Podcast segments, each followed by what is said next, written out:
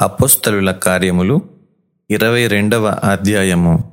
సహోదరులారా తండ్రులారా నేనిప్పుడు మీ ఎదుట చెప్పు సమాధానము నాలకించుడి. అతడు హెబ్రీ భాషలో మాట్లాడుట వారు విని ఎక్కువ నిశ్శబ్దముగా ఉండిరి. అప్పుడతడు ఈలాగు చెప్పసాగెను. నేను కిలికియలోని తార్సులో పుట్టిన యూదుడను.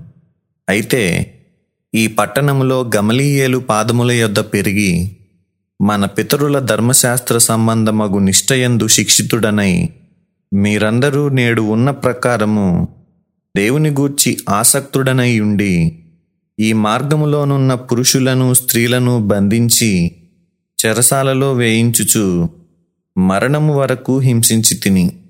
ఇందును గూర్చి ప్రధాన యాజకుడును పెద్దలందరూ నాకు సాక్షులై ఉన్నారు.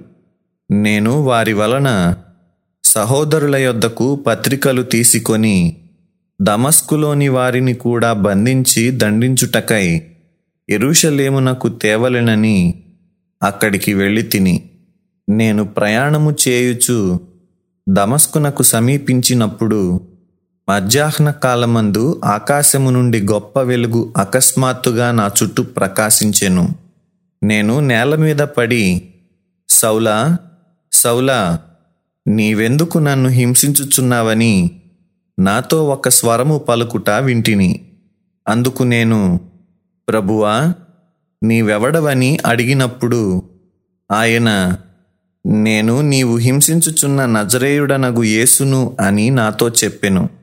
నాతో కూడా నున్నవారు ఆ వెలుగును చూచిరి గాని నాతో మాటలాడిన వాని స్వరము వారు వినలేదు.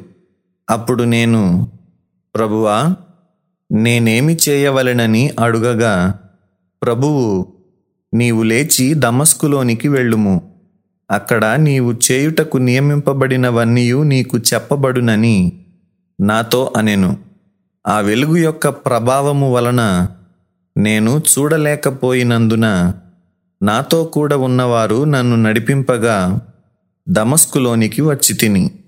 అంతట ధర్మశాస్త్రము చొప్పున భక్తిపరుడును అక్కడ కాపురమున్న యూదులందరి చేత మంచి పేరు పొందినవాడునైన అననీయ అను ఒకడు నా యొద్దకు వచ్చి నిలిచి సౌలా సహోదర దృష్టి పొందుమని నాతో చెప్పగా ఆ గడియలోనే నేను దృష్టి పొంది అతని చూచి తిని. అప్పుడతడు మన పితరుల దేవుడు తన చిత్తమును తెలిసికొనుటకును ఆ నీతిమంతుని చూచుటకును ఆయన నోటి మాట వినుటకును నిన్ను నియమించి ఉన్నాడు. నీవు కన్నవాటిని గూర్చియు విన్నవాటిని గూర్చియు. సకల మనుష్యుల ఎదుట ఆయనకు సాక్షివై ఉందువు. గనుక నీవు తడవు చేయుట ఎందుకు? లేచి ఆయన నామమును బట్టి ప్రార్థన చేసి బాప్తిస్మము పొంది నీ పాపములను కడిగివేసి కొనుమని చెప్పెను. అంతట నేను ఎరుషలేమునకు తిరిగి వచ్చి దేవాలయంలో ప్రార్థన చేయుచుండగా పరవశుడనై ప్రభువును చూచి తిని అప్పుడాయన నీవు త్వరపడి ఎరుషలేము విడిచి శీఘ్రముగా వెళ్ళుము. నన్ను గూర్చి నీ విచ్చు సాక్ష్యము వారంగీకరింపరని నాతో చెప్పెను. అందుకు నేను ప్రభువా ప్రతి సమాజ మందిరములోనూ నీ యందు విశ్వాసముంచు వారిని నేను చెరసాలలో వేయుచు పొట్టుచూనుంటినని వారికి బాగుగా తెలియును.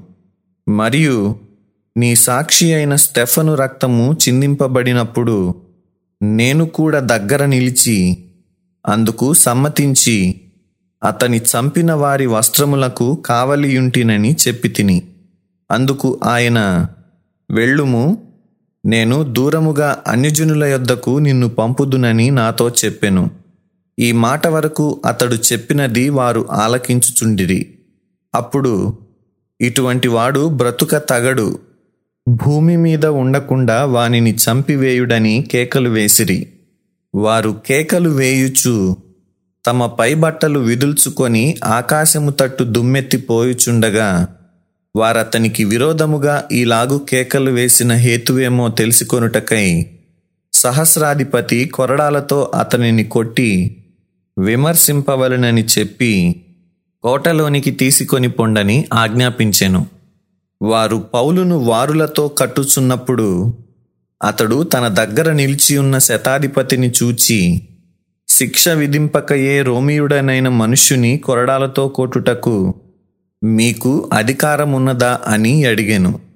శతాధిపతి ఆ మాట విని సహస్రాధిపతి వద్దకు వచ్చి నీవేమి చేయబోవుచున్నావు? ఈ మనుష్యుడు రోమియుడు సుమి? అనెను. అప్పుడు సహస్రాధిపతి వచ్చి అతనిని చూచి నీవు రోమియుడవా? అది నాతో చెప్పుమనగా అతడు అవునని చెప్పెను. సహస్రాధిపతి నేను బహుద్రవ్యమిచ్చి ఈ పౌరసత్వము సంపాదించుకొంటిననెను అందుకు పౌలు నేనైతే పుట్టుకతోనే రోమియుడననెను కాబట్టి అతని విమర్శింపబోయిన వారు వెంటనే అతనిని విడిచిపెట్టిరి. మరియు అతడు రోమియుడని తెలిసి కొన్నప్పుడు అతని బంధించినందుకు సహస్రాధిపతి కూడా భయపడెను.